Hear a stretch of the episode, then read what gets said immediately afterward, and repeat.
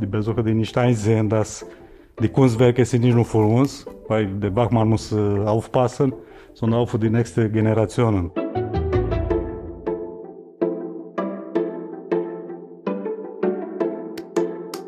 zum Beispiel eine Kiste hier ankommt nach einem langen Transport, dann kann man natürlich die Kiste erstmal von außen überprüfen. Sind da, keine Ahnung, Kratzer dran? Oder ist da irgendwas merkwürdig? Ist, fehlt da eine Schraube? Ist da irgendwas nicht richtig verpackt?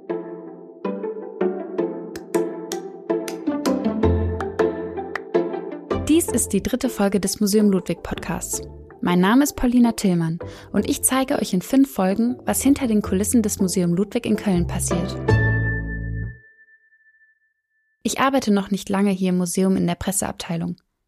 In einem Museum von der Größe des Museum Ludwig arbeiten sehr viele Menschen, die sich um sehr viele unterschiedliche Dinge kümmern. Ich möchte diese Menschen, meine Kolleginnen, besser kennenlernen und ihnen Fragen stellen. Wie funktionieren Führungen für Menschen mit Sehverlust? Was machen Kuratorinnen eigentlich genau? Und wie restauriert man ein Videokunstwerk? In dieser Folge spielt besonders ein Thema eine wichtige Rolle. Die Sicherheit. Dafür spreche ich mit zwei Abteilungen. Leo Stolka leitet seit 1999 das Wachpersonal am Museum Ludwig. Sechs Tage die Woche passt er zusammen mit seinen KollegInnen auf, dass keine Kunstwerke im Museum beschädigt werden. Hallo, Leo Stolka hier irgendwo? Leo Stolka und seine KollegInnen erzählen mir von ihrem Arbeitsalltag. Außerdem treffe ich Anna Höfinghoff. Sie arbeitet im Team der Registrars und kümmert sich um die Versicherung und den Transport von Kunstwerken. Wie man ein 17 Meter langes Kunstwerk sicher an die Museumswand bekommt, das erzählt sie mir später in dieser Folge. So, mein Name ist Leonard Stoika und ich bin der Wachleiter. Ich plane das Personal für die Bewachung. Ich kümmere mich um die Ordnung und Sicherheit hier im Haus. Wenn ihr schon einmal im Museum Ludwig wart, dann standet ihr bestimmt schon einmal vor Leo Stoiker. Er ist ständig im Haus und in den Ausstellungsräumen unterwegs. Oft steht er auch im Eingangsbereich, direkt neben der Kasse. Mit Leo kann man lange darüber philosophieren, warum die BesucherInnen so oft zum gleichen Zeitpunkt ins Museum kommen und so selten gleichmäßig über den Tag verteilt. Er hat den Publikumsverkehr immer im Blick und passt auf, dass die Sicherheitsregeln im Museum befolgt werden. Leo Stoiker ist bei der Sicherheitsfirma SeaTech angestellt, so wie alle Wachleute bei uns im Museum. Seit wann arbeitest du hier im Museum? Also im Museum Ludwig bin ich Wachleiter seit äh, 1999, also fast 21 Jahre. Schon eine Weile. Ist eine Weile, ja. Wie kamst du zu dem Job? Das war relativ Zufall, weil ich bin äh, gelernter Elektriker. Ah, okay. Und dann, äh, ich hatte damals eine Freundin, die arbeitete auch bei der Stadt Köln, also bei der, in der Bewachung. Da kam ich auch. Und hast du dann erst als Bewachungsperson sozusagen hier ja. gearbeitet und dann langsam, irgendwann bist du der Leiter geworden mhm. hiervon? Als Bewachung im Rautenschrauch am Ubiering, dann Kassierer, Pförtner, also peu à peu nach oben. Was würdest du sagen, ist so die größte Herausforderung an deinem Job? Also die größte Herausforderung ist, ähm, ich muss äh, so ein Mittelmaß sein zwischen äh, Kunden, Bewachungspersonal, Stadt Köln und meine Firma. Also dass ich bin ein Puffer für alle so gesehen. Ja, und jeder muss äh, muss man gerecht sein, muss man auch wenn manchmal gibt Probleme mit Besucher, ich muss äh, ganz nüchtern, ganz äh, professionell äh, antreten. Und unsere Wachleute sind wahrscheinlich geärgert, verärgert. Und dann muss ich als äh, Vermittler da. Und was gefällt dir am meisten an deinem Job? Abwechslung. Bist, bist immer was. Ist nie langweilig, kann ich sagen. Ihr hört es schon. Leo kümmert sich nicht nur darum, dass die Kunstwerke im Museum gesichert sind, er ist auch dafür verantwortlich, dass es den BesucherInnen bei uns gut geht. Wenn Sie Fragen haben, wenn Sie etwas stört, dann sind es eben die BewacherInnen bei uns im Museum, die von Ihnen angesprochen werden. Neben der Vermittlungsabteilung, von der ich euch in der ersten Folge erzählt habe, steht das Wachpersonal also täglich in Kontakt mit unseren BesucherInnen. Von Leo möchte ich wissen, ob es häufig vorkommt, dass BesucherInnen sich beschweren. Kommt relativ häufig in ich sag mal so in die letzten 10, 15 Jahre zugenommen. Und was ist so das, ähm, die Beschwerde Nummer eins? Wegen Taschen. Taschen? ja. Ah, weil die die nicht mit in die Ausstellung ja, nehmen. Die Taschen nicht mitnehmen. Ich weiß selber, was für Abstand soll ich halten vom, aber es geht nicht nur um Abstand, es geht, äh, wir, wir erklären auch, es geht um, äh, man kann husten, man kann niesen und das sind Bilder ungeschützt, äh, um solche Sachen. Und, äh, Bei welchen Menschen denkst du, okay, jetzt muss ich besonders hm, aufpassen? Schulklassen.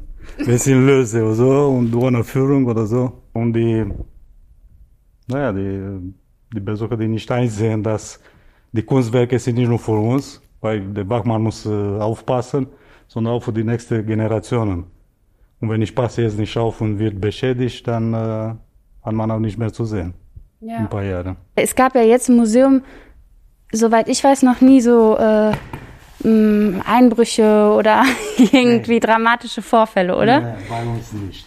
Es, Und- gab, es gab eine Beschädigung. Damals, da gab es äh, einen Student vom äh, Kinderwagen von Picasso. Oh. Damals, aber das- 2002, 2003, aber sonst. Hat er das mit Absicht gemacht oder aus Versehen? Nein, nein, aus Versehen. Ist rückwärts gegangen und dann hat er. Warst du da dabei? Man hat mich gerufen und ich musste Personalien feststellen und so weiter. Und wie dem Studenten ging es doch bestimmt schlecht, oder? Ja, da war er, Oh da war er nicht so gut gelaufen. Auch noch Picasso? Auch noch Picasso, der Kinderwagen. Seitdem gibt es so ein Podest Mhm. rundum. Ja. Gibt es eine Arbeit, vor der viele BesucherInnen sich selber fotografieren und Selfies machen? Ja, wahrscheinlich bei Richter habe ich festgestellt, die Scheiben. Die BesucherInnen lieben es, das Museum Ludwig in Fotos zu taggen, in denen man das Kunstwerk mit dem Namen Elf Scheiben von Gerhard Richter sieht. Die Erklärung dafür ist recht simpel. Das Kunstwerk besteht aus elf hintereinander gestaffelten Glasscheiben. Wäre es eine einzelne Glasscheibe, wäre sie transparent. Dadurch, dass es aber elf sind und sie direkt hintereinander angebracht sind, reflektieren sie ihre Umgebung. Man spiegelt sich also selbst im Kunstwerk, wenn man davor steht und man muss noch nicht mal den Arm ausstrecken, um ein Foto von sich selbst machen zu können. Ein anderes sehr bekanntes Werk von Gerhard Richter, das ihr euch bei uns anschauen könnt, heißt Emma, Akt auf einer Treppe. Zu sehen ist darauf eine nackte Frau, die mit leicht gesenktem Kopf eine Treppe hinabsteigt. Wenn jetzt äh, Menschen sagen, okay, sie wollen ins Museum Ludwig gehen, wann würdest du denen sagen, ist der beste Tag, damit man seine Ruhe hat? Wahrscheinlich nicht am Wochenende, oder? Freitags. Freitags. Ja, Freitag. Kann man Mittag bis, äh, vom Mittag bis 17 Uhr. Das ist am wenigsten los. Ah, ich hätte jetzt getippt, so dienstags, wenn alle arbeiten oder nicht. Weil montags ist geschlossen und kommt man alle Dienstag dann. Ja, okay, Ja. das ergibt Sinn. Kannst du dich noch erinnern an eine Ausstellung, wo der Andrang unglaublich groß war, wo du vielleicht sogar extra Personal haben musstest für die Bewachung? Ja, das war die Edward Hopper 2004. Und da war die Hölle los. Wir waren alle unvorbereitet. Wir wussten nicht, dass sowas kommt. Und wir hatten in äh, drei Monaten 365.000 Besucher. Also da gab es Tage mit äh, 7.000 bis 8.000 am Tag. Wow, Nur in der Ausstellung. Wahnsinn. Das war Wahnsinn, ja. Dann standen die doch bestimmt draußen Schlange, oder? Es gab Schlangen an der Kasse, an der Garderobe, an der Buchhandlung. Bis zum, wir hatten die meisten Schlangen bis zum Dom, rund um Dom. Da war, da war, ja.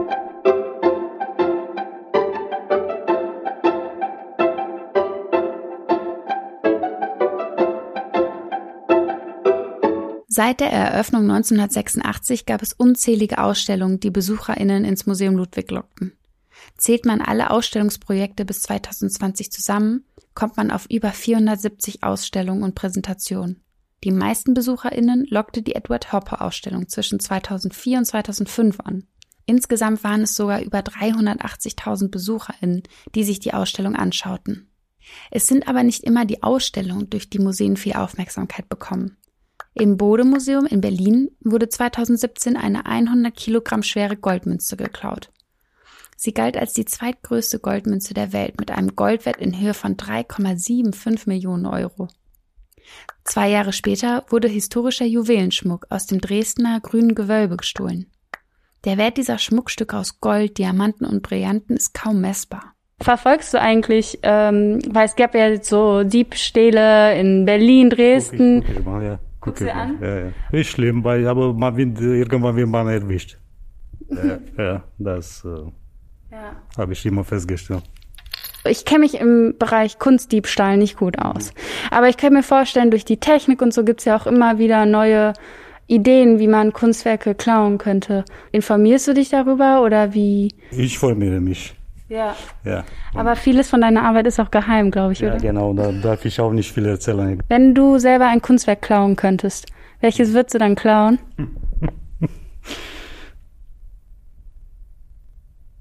Das Dali-Bild. Das ist ein bisschen groß. Das wird schwierig. Bist du in Rollen. Aber das kriegen wir irgendwie hin. Äh, hm, wir müssen dann ein Fenster äh. durchbrechen oder so, aufschneiden oder äh. so. Ihr merkt es an meiner Frage an Leo selbst. Kunstdiebstähle werden manchmal verharmlost. Einige Menschen scheinen von Kunstdiebstählen fast ein wenig beeindruckt zu sein. Und klar, die oftmals wirklich dreisten Diebstähle können einen schon mal ins Staunen versetzen. Der Schaden, der jedoch dabei angerichtet wird, ist groß und die Folgen schwerwiegend. Auch ich muss mich manchmal selbst daran erinnern.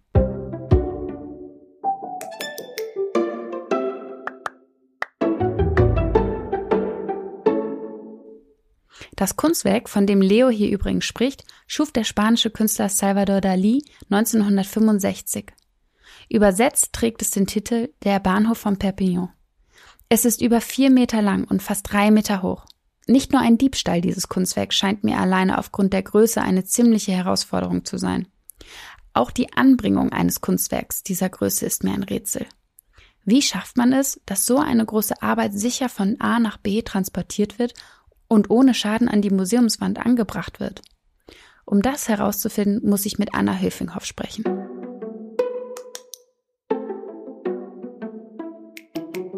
Anna arbeitet seit 2018 im Registrar-Team. Das Team besteht aus drei Personen. Zusammen mit Rachel Schumann und Stefanie Decker kümmert Anna sich um den Transport und die Versicherung von Kunstwerken. Als Anna hier anfing zu arbeiten, war ihr das Haus schon vertraut, denn während ihres Kulturmanagementstudiums hatte sie hier ein Praktikum gemacht. Ich treffe sie ähnlich wie Leo meistens in den Ausstellungsräumen an. Denn wenn eine Ausstellung von Arthändlern auf oder abgebaut wird, dann ist Anna mit dabei. Sie koordiniert die Abläufe und passt auf, dass alle Regeln eingehalten werden, die dem Schutz eines Kunstwerks dienen. Damit Anna mir erklären kann, wie große Kunstwerke transportiert und angebracht werden, treffen wir uns im Treppenhaus. Dort hängt seit 2019 eine Arbeit von der Künstlerin Avery Singer. Ihr könnt die Arbeit schon sehen, wenn ihr im Erdgeschoss an der Kasse steht. Alle zwei Jahre wird nämlich an der Stirnwand im Treppenhaus ein neues Kunstwerk angebracht. Dies findet im Rahmen der Projektreihe Schulze Projects statt. Es ist ein Projekt in Gedenken an den Nachlass des Künstlers Bernhard Schulze und seine Ehefrau Ursula. Genau, jetzt stehen wir hier vor der Arbeit von Avery Singer und die ist unglaublich groß. Und du, Anna, weißt äh, wahrscheinlich genauer, wie groß sie ist. 17 Meter lang, oder? Ja, genau, richtig.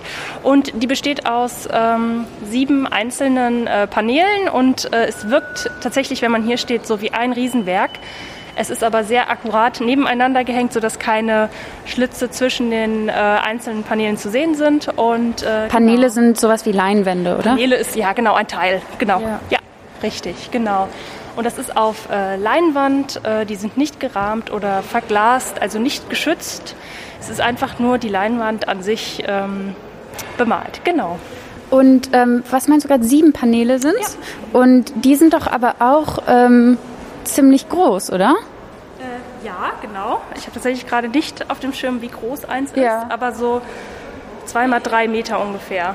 Wie kriegt man denn die einzelnen Teile da überhaupt ran? Das muss ja auch wahnsinnig kompliziert sein. Ja, besonders weil das hier bei uns im Treppenhaus äh, präsentiert wird und das äh, total schön ist hier, aber mega kompliziert da überhaupt an die Wand zu kommen. Deswegen mussten wir ein relativ hohes Gerüst bauen, um überhaupt ähm, die Hängevorrichtung anbringen zu können und äh, so dass die, die Arthändler, die das gehangen haben, auch äh, mit diesen Riesenwerken überhaupt in die Richtung kommen. Und äh, das ganz unten im Untergeschoss sozusagen wurde das Gerüst aufgebaut, um dann bis hier oben hin zu führen. Äh, und dann haben wir in dem Gerüst ein kleines Loch gelassen, also klein in Anführungszeichen. Es war ein bisschen größer als ein Panel, so dass wir dann durch dieses Loch im Gerüst reingehen konnten und dann mussten wir jeweils nach rechts und links halt äh, ähm, die Teile an den richtigen Ort bringen. Genau.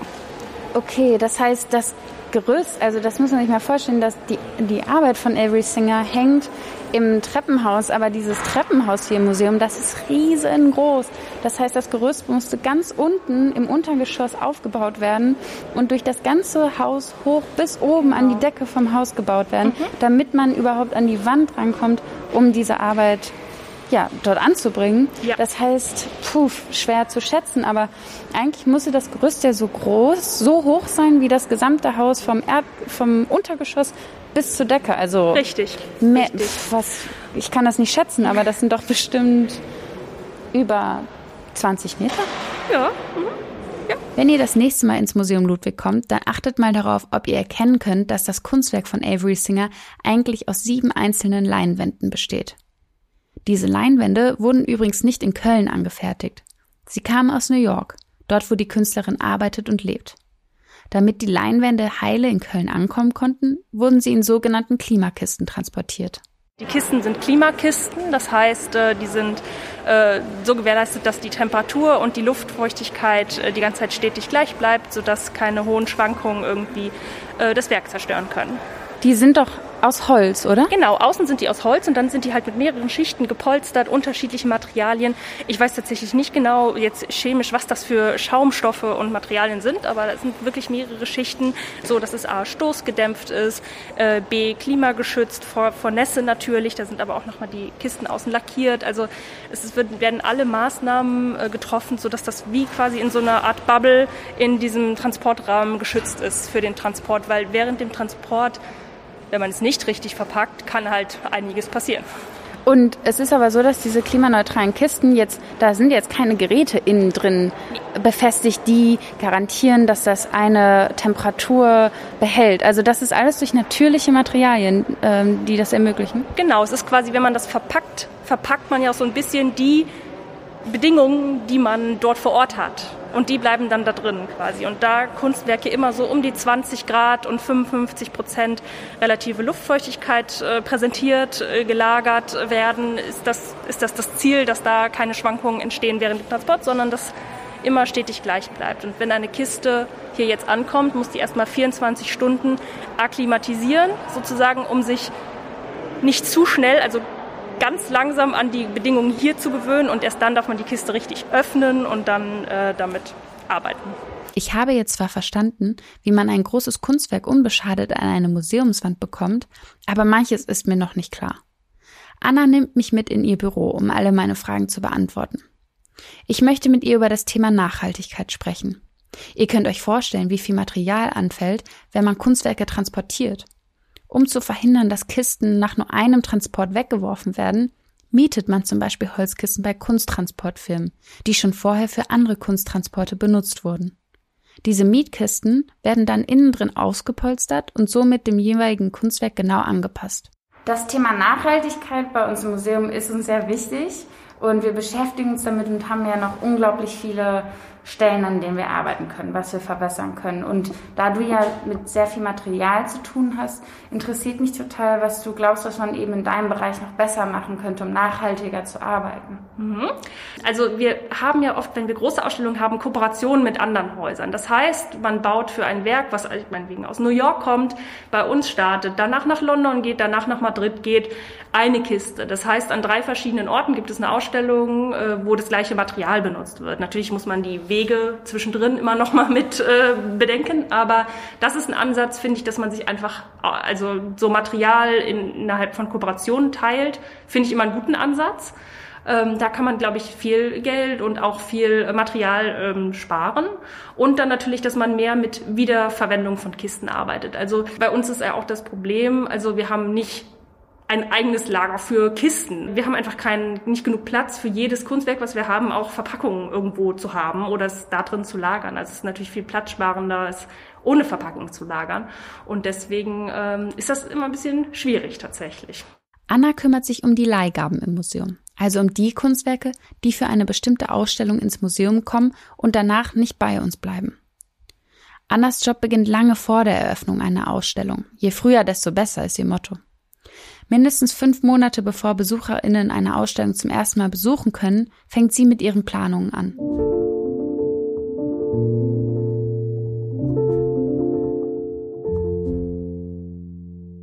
Das Museum Ludwig besitzt Tausende von Kunstwerken. Trotzdem sind wir darauf angewiesen, dass Menschen uns ihre Kunstwerke für Ausstellungen ausleihen. Es gibt Ausstellungen, in denen fast ausschließlich geliehene Kunstwerke gezeigt werden. LeihgeberInnen können zum Beispiel Privatpersonen sein oder andere Museen, Galerien. Und diese Menschen oder Institutionen, die uns die Kunstwerke leihen, die geben klare Vorschriften durch, wie das Kunstwerk bei einem Transport geschützt werden muss. Dabei kommt es schon einmal vor, dass Menschen den Transport selbst begleiten. Besonders bei sehr großen oder sehr kritischen Kunstwerken, die sehr viel wert sind oder auch ein bisschen fragil sind, ist das üblich. Besonders wenn es ein Flug ist, äh, ein paar kritische Zeitpunkte gibt, wo die Kunstwerke bewegt werden. Und am Flughafen weiß jetzt nicht unbedingt jemand, dass das ein teures Kunstwerk ist und dann wird es halt behandelt, wie als wären da Holzpaneele drin oder irgendwie sowas. Also dann ja, muss man schon ein bisschen dabei sein. Es kommt natürlich immer darauf an, was für Ausstellungen im Museum geplant werden. Aber im Jahr 2020 gab es zum Beispiel um die 1200 Kunstwerke, die dem Museum Ludwig geliehen wurden. Annas Kollegin Rachel Schumann kümmert sich um die Kunstwerke, die wir an andere Museen verleihen. Das waren 2020 über 170 Kunstwerke. Wenn ein Kunstwerk hier im Museum ankommt und ausgepackt wird, dokumentiert Anna jeden einzelnen Schritt, macht Fotos davon oder filmt es. Wenn man jetzt eine Skulptur ähm, auspacken lässt oder auspackt, dann kann man vielleicht relativ schnell sehen, wenn da was abgebrochen ist.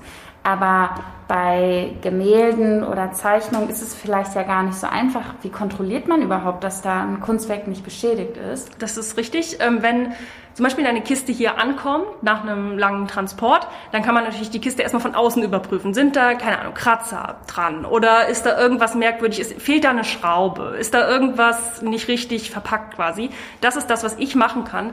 Wenn es ausgepackt wird, ist übergebe ich quasi die äh, Arbeit an die Restauratoren, die sich das Kunstwerk dann auf den Zustand hin äh, anschauen und äh, überprüfen, ob alles ähm, in Ordnung ist. Und da werden dann manchmal natürlich kleine Mini-Schäden, die aber nicht unbedingt jetzt durch den Transport verursacht sind, sondern, keine Ahnung, ein bisschen Krakelé in, in einem Gemälde oder sowas Was notiert.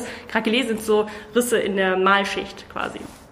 Ähm, genau, also das ist dann die Aufgabe der Restauratoren, äh, das äh, zu begutachten. Das ist quasi dann ist meine Arbeit abgeschlossen, sobald das Werk ausgepackt ist. Anna dokumentiert den Transport und das Ein- und Auspacken von Kunstwerken, weil sie sich auch um die Versicherung von Kunstwerken kümmert.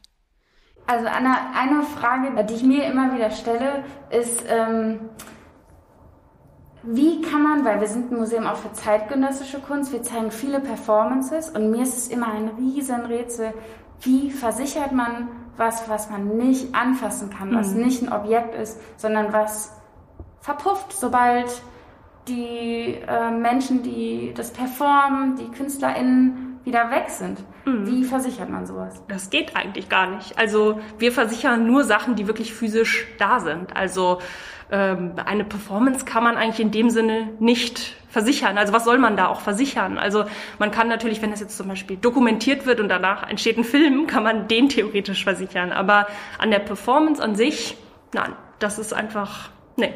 Geht nicht.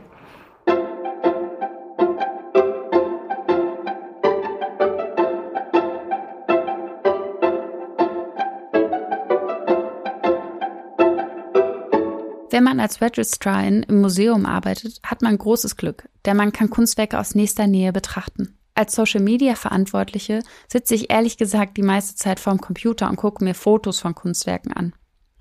Ähnlich wie Anna ist auch das Wachpersonal Tag ein, Tag aus mit den Kunstwerken in einem Raum. Nach meinem Gespräch mit Anna laufe ich die Treppe runter, vorbei an der Avery Singer Arbeit und stoße am Fuß der Treppe auf Nebel Yildiz. Nebel ist einer der wenigen Menschen, deren Lachen man trotz Maske erkennen kann. Seine Augen grinsen sozusagen immer mit. Was ist das eigentlich für eine Maske, die du trägst? BJK? Also, das ist äh, meine türkische Fußballmannschaft. Das ist Besiktas. Nebil ist 2013 aus der Türkei nach Deutschland gekommen, zusammen mit seiner Frau. Bevor er 2017 im Museum Ludwig anfing zu arbeiten, war er als Wachmann in einem Heim für Geflüchtete angestellt. Meist arbeitet er sechs Tage die Woche hier im Museum. Er mag, dass es ruhig ist. Außer wenn es zu ruhig wird. Dann ist es auch manchmal ein bisschen langweilig. Und davor, was hast du in der Türkei gemacht? Vorher, ich habe äh, Uni studiert. Ah. Ich habe Betriebswirtschaft äh, gestudiert, vier Jahre. Aber äh, das Problem ist, wenn ich äh, von Türkei hier gekommen bin, äh, dann ich äh, musste wieder äh, studieren und lernen. Äh, aber ich habe geheiratet und äh, brauche ich arbeiten. Deswegen ich habe diese Arbeit gefunden und habe ich so gearbeitet. Leo Stoiker, der Chef des Sicherheitspersonals, schätzt, dass unter den 50 Angestellten, die im Museum als Wachpersonal arbeiten, so circa zehn bis zwölf unterschiedliche Sprachen gesprochen werden.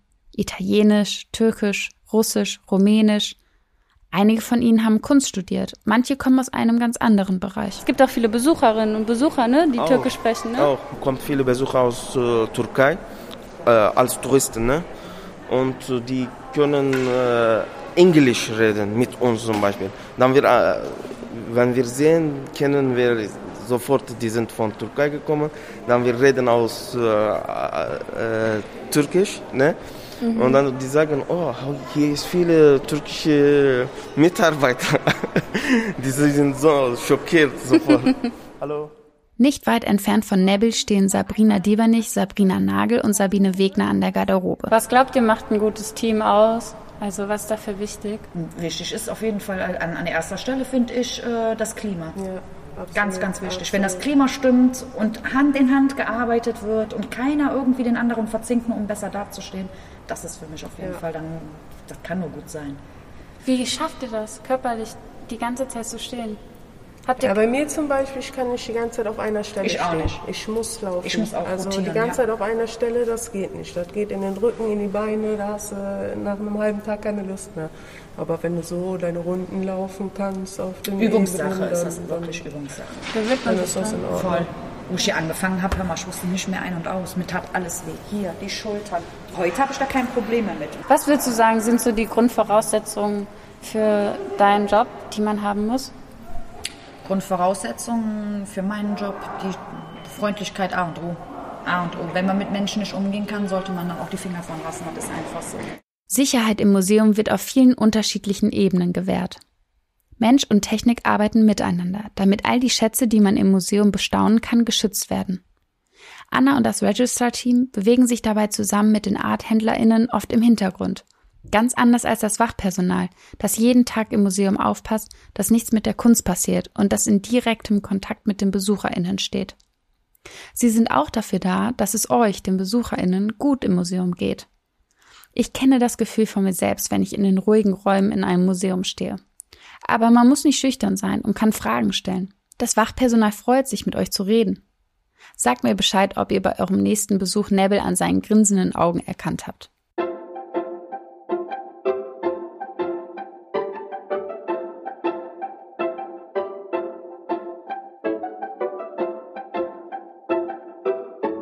Es gibt eine Abteilung hier im Museum, die die Neugierde bei unglaublich vielen Menschen weckt.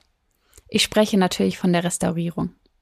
In der vierten Folge des Podcasts, die am 14. Februar erscheinen wird, unterhalte ich mich mit unserem Medienrestaurator Christoph Efferen darüber, wie das eigentlich genau funktioniert, wenn man eine Videoarbeit restaurieren muss. Was hier so ein bisschen wild aussieht mit Bildschirmen, Mischpulten, alten Abspielgeräten in so einem Metallschrank, äh, ist in einer gewissen Art und Weise die Digitalisierungsstation des Museum Ludwigs. Das heißt, äh, an diesem Ort und mit diesem Computer digitalisiere ich alte oder ältere Sammlungsbestände, die vor allem auf äh, Videoformaten äh, in der Sammlung sind.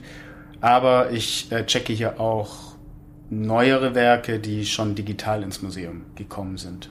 Katrin Kessler, die Leiterin unseres Restaurierungsteams, erklärt mir, woran man erkennt, dass ein Kunstwerk echt ist oder nicht und warum man dabei lieber von nicht authentischen Werken spricht, anstatt von Fälschungen. Weil da muss einem ja die böse Absicht unterstellt werden, dass es halt absichtlich und äh, vorsätzlich halt gefälscht worden ist. So.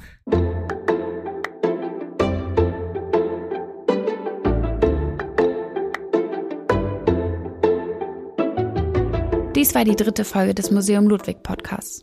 In dem Podcast könnt ihr zusammen mit mir, Paulina Tillmann, hinter die Kulissen des Museums blicken. Dabei lerne ich die unterschiedlichen Abteilungen im Museum Ludwig kennen und stelle meinen KollegInnen die Fragen, die man sich normalerweise nicht traut zu stellen. Schickt mir doch auch eure Fragen an socialmedia.museum-ludwig.de. Wenn euch diese Folge gefallen hat, dann freue ich mich, wenn ihr euren Freundinnen, Kolleginnen und Verwandten davon erzählt und sie liked.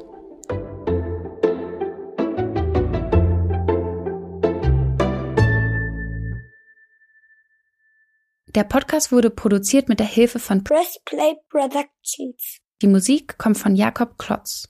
Bis zum nächsten Mal.